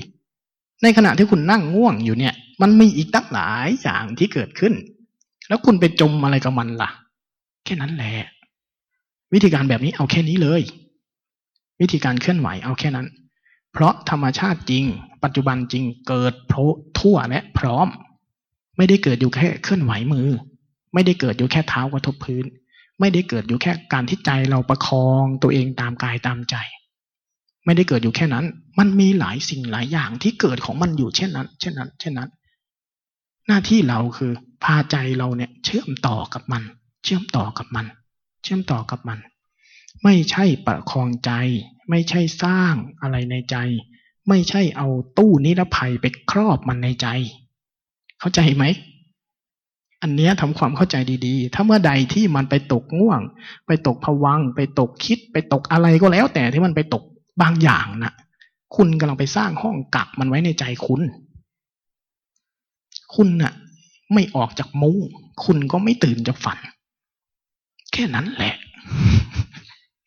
สารพัดวิธีที่คุณไปเจอเอ๊ะมันเป็นอย่างนั้นแก้ยังไง เป็นอย่างนี้แก้ยังไง ไม่ต้องแก้มันหรอกออกมาจากมันให้เป็นคอนเซปต์แบบนี้แค่นี้ แค่รู้ว่ามันเป็นอย่างนั้นอ๋อเราจมไปแบบนี้ ก็แค่รับรู้ต่อสิ่งอื่น ๆ ที่เกิดปัจจุบัน แค่นี้เลยคอนเซปต์ของวิธีการเจริญสติเบื้องต้นที่สุด คุณทำเรื่องนี้ให้ได้ อย่าไปตกประเด็นกับภาษา อีกประเด็นหนึ่งที่อาตมาเห็นว่า พอเราคุยกันไปนะ่ะ จะมีประเด็นที่เราเข้าใจต่อกระบวนการไม่ถูก เราจะพยายามมีสติตลอดเวลา เราจะไม่ให้มันหลง การไม่อ่าจะพูดยังไงล่ะอาตมาบอกว่าธรรมชาติที่กำลังเกิดปัจจุบันเนี่ย ไปสู่สองสิ่งใช่ไหมฟากแห่งการหมุนเข้าก็ฟากแห่งการหมุนออก และทำทั้งหลายเกิดจากเหตุของมัน ปัจจุบันของเรา ปัจจุบันของเรา เมื่อมีเรา เราณปัจจุบันมีอุปทาน มีธรรมชาติแห่งการความคุ้นชินที่มันเป็นธรรมชาติในการเผลอการหลงการในจมอารมณ์เนี่ย มันมีสิทธิ์ของมัน เพราะเขาเป็นธรรมชาติชนิดหนึ่ง เพราะฉะนั้นการที่คุณเผลอคุณหลงคุณเข้าไปในความคิดคุณจมไปในอารมณ์ จึงเป็นธรรมชาติอย่างหนึ่งเท่านั้น เพราะเขามีสิทธิ์และมีเหตุของเขา เขาตัวโตอะทำไมล่ะ คุณให้พื้นที่เขามาเท่าไหร่แล้วล่ะ แต่ไอ้พื้นที่ที่เราเพิ่งมาสร้างเหตุใหม่เนี่ยมันตัวหน่อยเดียวอะ่ะ มันจะทัดทานกันยังไงไหวเพราะฉะนั้นเมื่อมีอะไรเกิดณปัจจุบันมันจะถูกไอ้ตัวใหญ่ขี้โกงก็เรื่องปกติ เพราะฉะนั้นการที่เราเผลอเราเราหลง เราจมไปในความคิดจมไปในอารมณ์แล้วมันต่อเนื่องไม่ได้ จึงเป็นเรื่องปกติณปัจจุบันของเรา แต่เราจะสมยอมแค่นี้ไหม ไม่ การเปลี่ยนไตรลักษณ์คือความเป็นเช่นนี้ ไปเป็นไตรสิกขา มีคอนเซปต์แค่เนี้ยเราไม่ได้สมยอมแค่นี้ ในเมื่อธรรมชาติทั้งหลายมันเกิดจากเหตุนี้ได้ เราก็สร้างธรรมชาติอีกชนิดหนึ่ง สร้างเหตุเกิดให้ธรรมชาติชนิดหนึ่งที่เป็นธรรมชาติคลาย เพราะฉะนั้นเราก็ใช้ไอ้ธรรมชาติที่กำลังเกิดปัจจุบันเนี่ย การเผลอ การหลง การคิด การจมอารมณ์ จึงเป็นธรรมชาติชนิดหนึ่งที่เกิดปัจจุบันเช่นกัน คุณก็แค่ใช้มันมา เป็นเหตุแห่งตัวรู้ซะ แค่นั้นเอง ไม่ต้องยุ่งอะไร ไม่ต้องวอยวายอะไร ไม่ต้อง ไม่ต้องค่าบวกค่าลบอะไรกับมัน ก็มันเป็นธรรมชาติอย่างหนึ่ง ถ้าเราเริ่มจากการวางใจกับมันตรงๆ ง่ายๆ ในคอนเซปต์แบบเนี้ย ทีนี้ทุกอย่างที่มันเกิด อยู่ที่เราจะสมยอมหรือไม่สมยอม ถ้าคุณสมยอมกับมัน อะ มันก็จะเป็นเชื้อฝากนี้ต่อ ถ้ามันเกิดแล้วคุณไม่สมยอมกับมัน คุณจะศึกษาเรียนรู้และเติมกำลังให้ฝากนี้ไอ้ตัวนี้ก็จะโตขึ้น แค่นั้นอยู่ที่เรา นี่คือกรรม นี่คือวิบากในหลักการของพุทธศาสนา เราเป็นผู้กำหนดกรรม เป็นผู้กำหนดวิบากนะปัจจุบันได้ ถ้าเราต้องการเหตุแห่งตัวรู้ เราก็สร้างเหตุให้เขาลดเหตุของตัวหลง แค่นั้น เพราะฉะนั้น ในขณะที่เรายังมีกิเลสตัณหา มีอุปทาน มีความเผลออยู่บ้างเนี่ยจึงเป็นเรื่องปกติมากๆ และเราไม่สามารถให้สติเกิดได้ตลอดเวลา ไม่ได้ ช่วงหนึ่งได้สองสาวันได้เป็นเดือนได้ ที่สติจะเกิดสลับกับธรรมชาติชนิดอื่น แต่เขาจะมีกำลังในการเกิดได้สูงได้ทีได้บ่อยได้ทำได้ในบางช่วง แต่อยู่ๆถ้าเราจะให้มีสติตลอดเวลาอยู่กับกาย ที่เรียกว่ารู้กาย ที่เรียกว่ารู้อยู่กับกายแล้วไม่คิดเลย ไม่ให้มันคิดไม่ให้มันรู้สึก เราจะรู้แล้วกะพื้นที่ไม่ให้สิ่งอื่นเกิด เรากำลังไปผิดทางจำไว้เลยว่าเรากำลังไปผิดทาง มันไม่ถูก เพราะวิปัสสนาไม่เกิดทำทั้งหลายเป็นอัตตา ตัวรู้ตัวสติ สติที่เราพูดกันเนี่ย มันอยู่ในสิ่งที่เรียกว่า ขันห้า ขันห้าเป็นสิ่งที่เรียกว่า สมมุติ เพราะมันถูกประกอบและปรุงแต่งขึ้น สติก็อาศัยเหตุเกิด มันเกิดขึ้นจากเหตุ มันอยู่ภายใต้ขันห้า มันจึงเกิดและดับ มันจึงเกิดตลอดเวลาไม่ได้ มันเกิดตลอดเวลาไม่ได้ แต่มันเกิดแล้วดับแล้วแล้วเกิดใหม่เกิดแล้วดับมาแล้วแล้วดับใหม่ได้ เข้าใจไหม เข้าใจสิ่งที่พยายามจะบอกไหม เพราะฉะนั้นทำความเข้าใจดีๆ ว่าเราจะมีสติตลอดเวลาเพื่อไม่ให้สิ่งอื่นเกิด คุณกำลังถูกตัณหาและอุปทานในตัวคุณสั่งการ นี่เป็นเรื่องละเอียดของคนภาวนาเลยนะ เอาไว้ที่มันภาวนามากเข้า เราจะต้องมาดูเรื่องนี้ ตัณหาและทิฏฐิจะอยู่เบื้องหลังในการกระทำนั้นๆของเรา ถ้าเราพยายามจะมีสติตลอดเวลา แล้วไม่ให้มันคิดไม่ให้มันเผลอไม่ให้มันหลง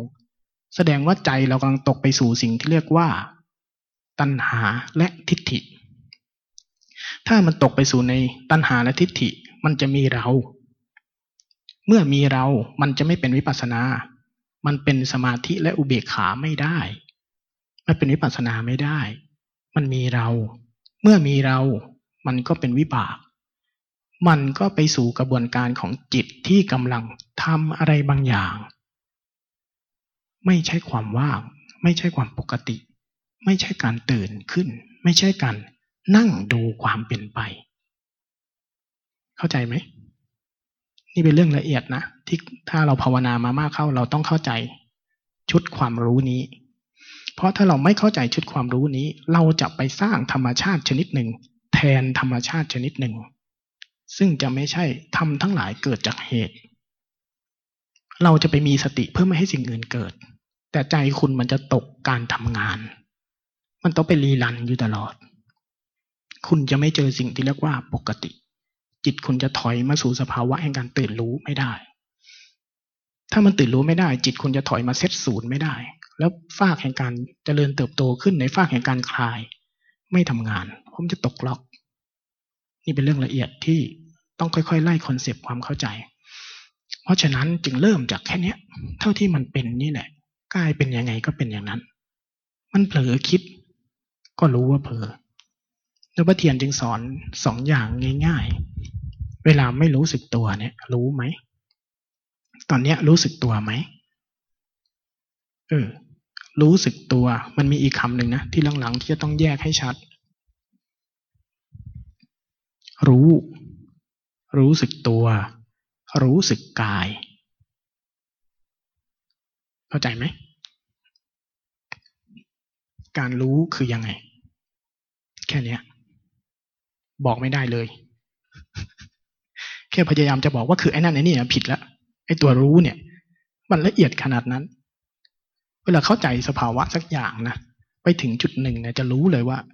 แค่พยายามบอกมันนะไม่ตรงแล้วไอ้ตัวรู้นี่ก็เช่นกัน และไอ้รู้สึกตัวที่เราทำตลอดล่ะ มันใช่ตัวนี้ไหมมันใช่ไหม ที่เราทำกันมา หรือเป็นตัวบางอย่างที่เราสร้างขึ้นในใจเรา ตัวนั้นไม่ใช่ของจริงนะ ตัวนั้นเป็นตัวคิดรู้ ภาษาเดิมเรียกว่าคิดรู้ และเราฉลาดมากในการสร้างตัวนี้กัน บางครั้งเราสร้างตัวรู้สึกตัว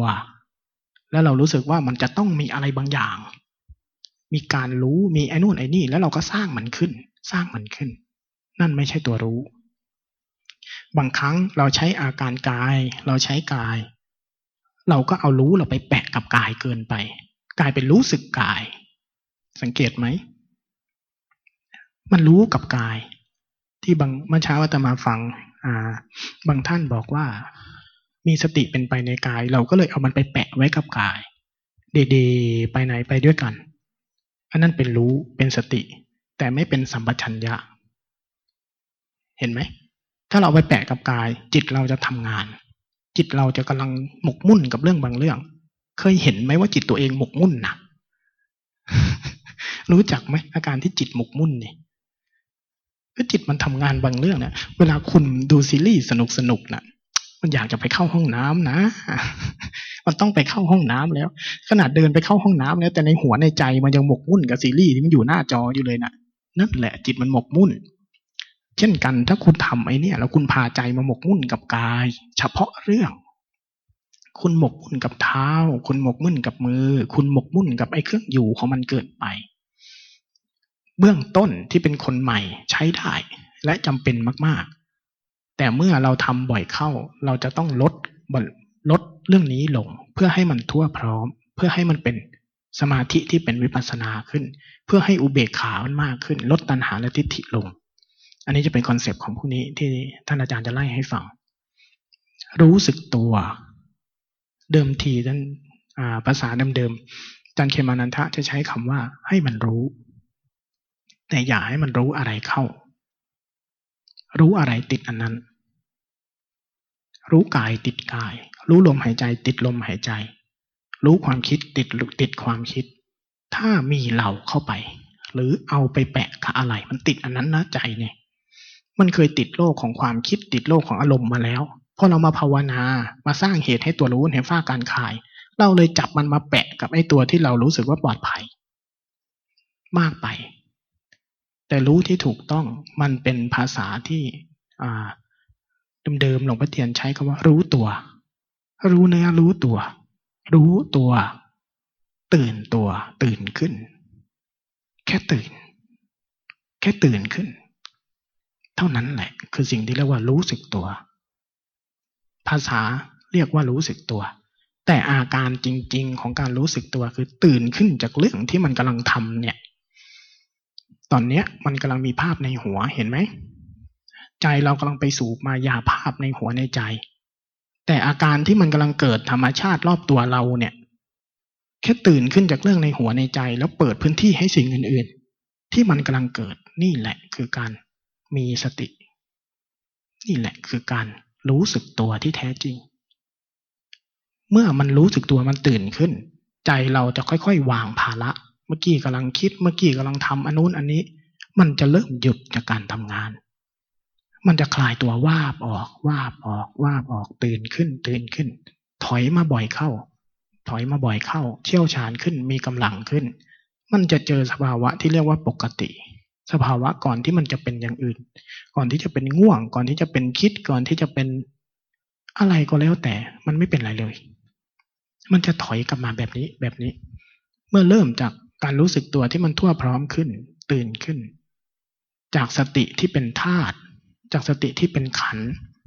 สติที่มันเป็นเหตุแห่งเจตนากรรมที่มันต้องเกิดต้องดับ เมื่อแรงตันหาอุปทานมันลดลง เราจะเจออีกสภาวะหนึ่ง สภาวะหนึ่ง สภาวะแห่งธาตุรู้ สภาวะแห่งพุทธะในใจ สภาวะดั้งเดิม สภาวะที่เป็นฐานเดิมของจิต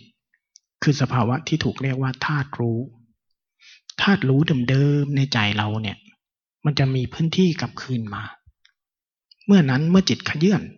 เคลื่อนไหวไปสู่อารมณ์ไปสู่ความคิดไปสู่อะไรก็แล้วแต่ มันจะถูกรู้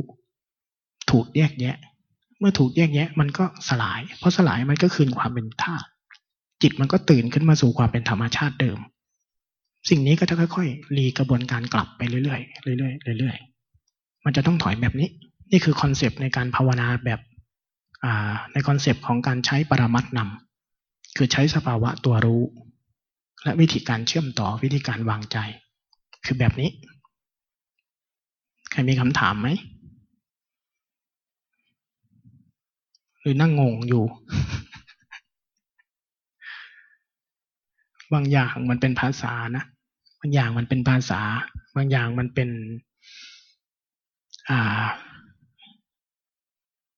เราแต่ละคนใช้ภาษาเรียกสิ่งเดียวกัน ไม่ค่อยเหมือนกัน เรียกสิ่งเดียวกันไม่ค่อยเหมือนกัน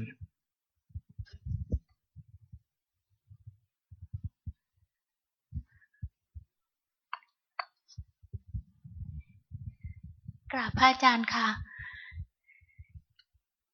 เเมื่อกี้นี้คือพระอาจารย์บอกว่า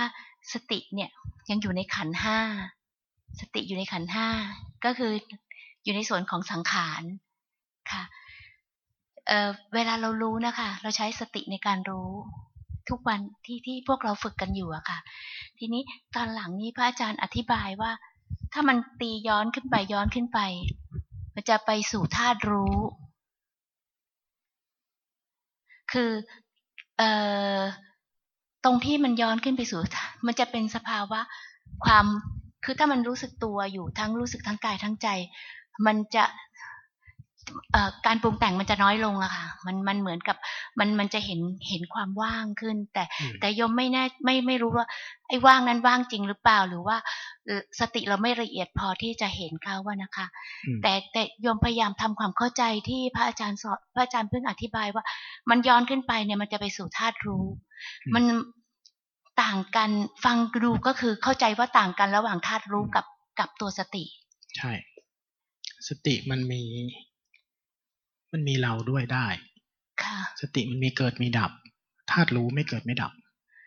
ธาตุรู้มีเหตุเกิดของธาตุรู้ ความดับไปของความหลง ตัณหาอุปทานที่ลดลง ตัณหาอุปทานคือแหล่งที่ใจเรามันผลักตัวเองเข้าไปสู่การปรุงแต่งมันลดลงค่ะ เป็นเหตุเกิดของธาตุรู้ เป็นพื้นที่กลับคืนมาของธาตุรู้ธาตุรู้เป็นสภาวะของตามธรรมชาติ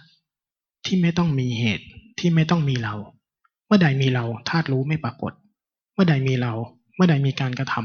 ำเมื่อนั้นเป็นขัน เมื่อใดมีเรา เมื่อใดมีการเจตนากรรมใด ๆ จากเรา หรือจากใจ หรือจากจิตที่มันกำลังพยายามจะ เมื่อนั้นความว่างหายไป เมื่อนั้นธาตุรู้หายไป แต่เมื่อใดที่เราอ้าเมื่อกี้เราเผลอเห็นว่าสติในขันทำงาน แล้วก็ดับจบแค่นั้น จิตก็จะถอยวาบหนึ่ง ถอยวาบหนึ่งมาสู่ความเป็นเดิมๆของมัน มันไม่ได้ไปทำอะไรเลย แต่ตรงนี้เป็นเรื่องละเอียดอ่อน เป็นเรื่องละเอียดอ่อนมากๆ ที่ต้องค่อย ๆทำไป ค่อย ๆ ดูไป ค่อย ๆ ดูไปเรื่อยๆ ระอาจารย์คะมันจะอย่างเดียวกับที่เวลาที่รู้แล้วก็แค่รู้อะค่ะเวลาที่รู้แค่รู้เราจะรู้สึกมันไม่ได้มีตัวตนใช่แค่รู้แล้วจบมันเป็นเพียงอาการรู้ของมัน ไม่เกี่ยวกับเรา ไม่ต้องมีใครไม่ต้องมีอะไร ไม่ต้องมีเจตนา ไม่ต้องมีการช่วย ไม่ต้องมีอะไรทั้งนั้น เพียงแต่มันแค่รู้ แล้วเวลามันถ้ารู้มันทำงานนะกายเป็นยังไงก็เป็นอย่างนั้น ใจเป็นยังไงก็เป็นอย่างนั้น ไม่มีการทำอะไรในนั้น นั่นแหละธาตุรู้ปรากฏ อันนั้นคือธาตุรู้แล้วเหรอคะแค่แค่แค่แค่รู้แบบไม่ต้องคือรู้แล้วจบเลยที่รู้ไม่ไม่มันก็เป็นของมันอย่างนั้นแหละนั่นคือธาตุรู้แล้ว มันจะมีคำสายหลวงพ่อเทียนใช้ว่า รู้ซื่อๆรู้ล้วนๆรู้ทนท่วนรู้แบบไม่รู้อะไรลึกซึ้งนะตัวรู้แบบหลวงพ่อเทียนนี่มันรู้แบบกำลังของมันที่ไม่ธรรมดาไอ้ยกมือแง่ๆนี่จะเป็นสมาธิยังไงโอ้ย กำลังมันสูงระดับฌานระดับอะไรนู่นได้สบายๆแต่ในรู้ที่มันเป็นขันมันจะต้องมีมันจะมีเจตนากรรมจากเรา หรือมีเจตนากรรมตามความคุ้นชินของจิต เมื่อใดที่จิตมันตื่นขึ้นจากความคุ้นชินของมันเมื่อนั้นจิตจะเข้าสู่สภาวะแห่งความว่าง ว่างจากการกระทำไม่ใช่ว่างจากเรื่องราวนะ ตาหูภาษายตนะทำงานตามปกติเลยกายทำงานตามปกติ ตาหูภาษาอายตนะทำงานตามปกติ ความคิดอารมณ์ทำงานตามปกติ เพราะอาตมาบอกว่าธรรมชาติที่เกิดปัจจุบันมีสองวังวน และมันมาจากเหตุของมัน ถ้าเรายังไม่หมดกิเลสตัณหาไอ้ธรรมชาติแห่งความคิดอารมณ์ทั้งหลายมันก็ทำงานได้ของมัน แต่ความสิ่งที่เรียกว่าปกติ สิ่งที่เรียกว่าตัวรู้ที่มันเป็นรู้แบบธาตุรู้เนี่ย มันจะไม่เข้าไปจัดการไม่เข้าไปปนกับไอ้สิ่งที่กำลังเป็น มันจะแค่นั้น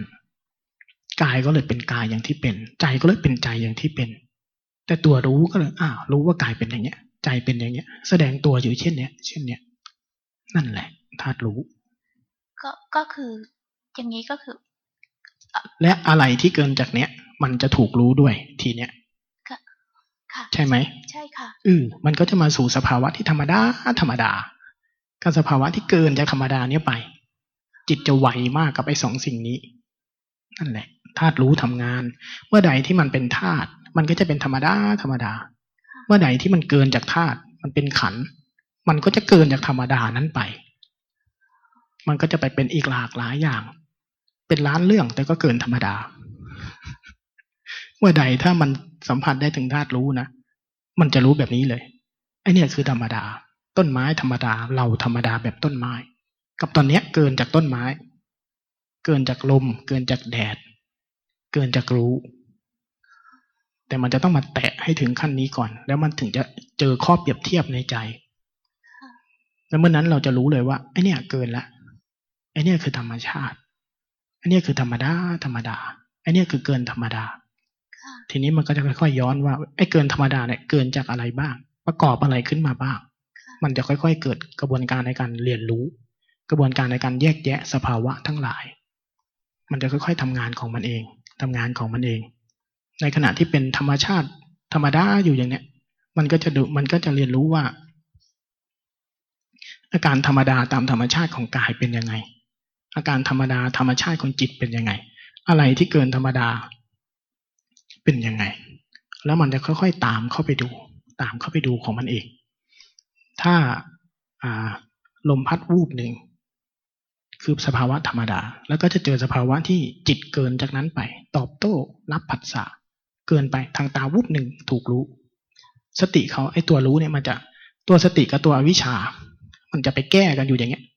ตามทันกันอยู่อย่างเงี้ยวิ่งแข่งกันอยู่อย่างเงี้ย แก้กันไปเรื่อยๆเรื่อยๆเรื่อยๆแล้วมันจะค่อยๆเห็นสภาวะ ของรูป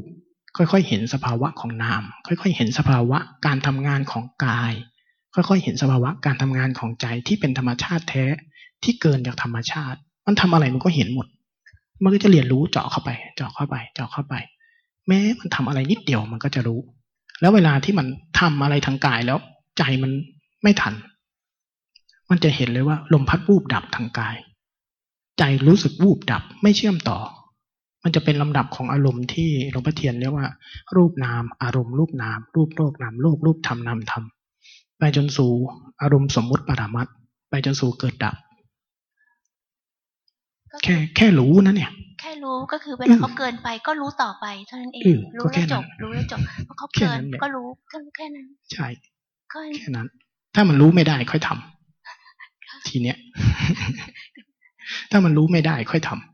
แต่ถ้ามันจมเกินไปแสดงว่าไอ้ฝ้าฟังรู้เนี่ยไม่มีกำลัง เราก็ให้กำลังกับเขาหน่อย ไปปลุกไอ้ธรรมชาติสติในขันขึ้นมาใหม่ นี่เป็นเหตุ นี่เป็นเหตุต้น ก็ไปใช้รูปแบบ ใช้กำลัง ใช้เจตนากรรมเข้าไปหน่อย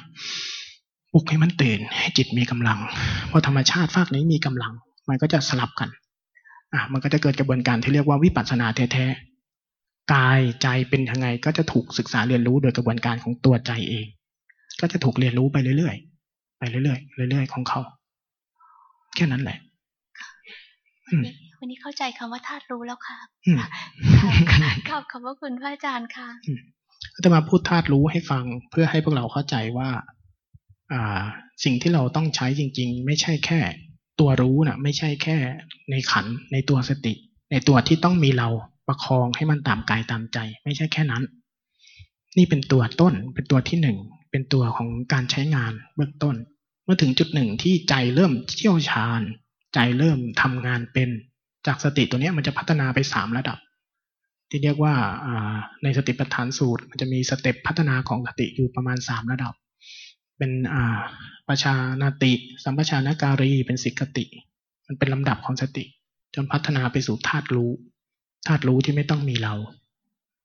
ในสิ่งที่พวกเราทำเนี่ยนะมันจะมีลำดับพัฒนาของมัน เท่านั้นแหละ หายสงสัยไหมว่าทำยังไงจะมีสติตลอดเวลาถ้ามาถามอย่างนี้อีกไม่มีคำตอบให้นะ เห็นความเผลอบ่อยๆ เห็นความหลงบ่อยๆ แล้วคุณจะมีสติได้ทีได้บ่อย แต่ไม่มีอะไรตลอดเวลา ไม่มีหรอก ถ้ามันเป็นธาตุมันก็จะเป็นธาตุแล้ว แต่ไอ้ส่วนที่เป็นขันมันก็ยังเป็นขันอยู่นั่นแหละ ขันก็เป็นกระบวนการของตัณหาอุปทานมันธาตุรู้ก็เป็นกระบวนการของสติปัญญาในการคลายตัวของมัน มันก็จะศึกษาเรียนรู้ไปธรรมชาติของมัน แค่นี้แหละวิธีภาวนา มีคำถามอะไรไหม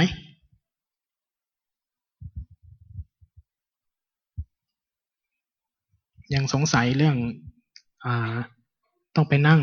สมาธิก่อนไหมยังสงสัยเรื่องการวางใจแบบนั้นแบบนี้ไหมมีอันหนึ่งที่จดไว้คือเป้าหมายไม่ชัด เป้าหมายไม่ชัด บางทีเป้าหมายไม่ชัด เพราะความเข้าใจต่อวิชาพุทธเจ้าไม่ชัด แต่เรามีแต่ภาพจำส่วนใหญ่พวกเราแม้แต่อาตมาเองนะพอพูดถึงเรื่องภาวนาอาตมาก็เท้าซ้ายเท้าขวานั่งสมาธิหลับตานิ่งๆเหมือนกัน เป็นภาพจำโดยที่ไม่รู้ได้ซ้ำว่าจริง ๆพุทธเจ้าสอนอะไร แต่มีภาพจำเนี้ยเป็นภาพตัวแทนของสิ่งที่เรียกว่าภาวนา แล้วเวลาเราได้ทำอะไรบางอย่างที่เกินจากปกติทำอะไรกับใจตัวเองที่เกินจากปกติเนี่ย จะรู้สึกว่านี่แหละ เราได้ภาวนา นี่แหละ เราได้ภาวนาอาตมาก็เป็น แต่นั่นไม่ใช่คำตอบที่ถูกนะไม่ใช่คำตอบที่ถูกเสมอไป มันมีหลากหลาย มันมีหลากหลายในสิ่งที่เรียกว่าภาวนาเนี่ย ทีนี้เข้าใจแล้วนะว่ามีสติเพื่ออะไร เข้าใจแล้วนะ ใช้เครื่องมือเพื่ออะไร เข้าใจแล้วนะ เครื่องมือในแต่ละอย่างนำไปสู่อะไร เครื่องมือในแบบเจริญสติแบบนี้นำไปสู่อะไร เข้าใจนะอะสาธุงั้นอนุโมทนาให้กับทุกท่าน ตั้งใจเอานะ ลงมือภาวนาศึกษาเรียนรู้กับมัน สร้างเหตุใหม่ ทำทั้งหลายเกิดจากเหตุอยู่ที่เราจะสมยอมไปสู่เหตุเดิม หรือเราจะสร้างเหตุใหม่แห่งการคลายตัวออก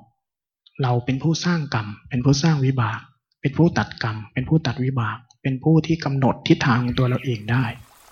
ขอให้มีกำลังใจทุกคนทุกท่าน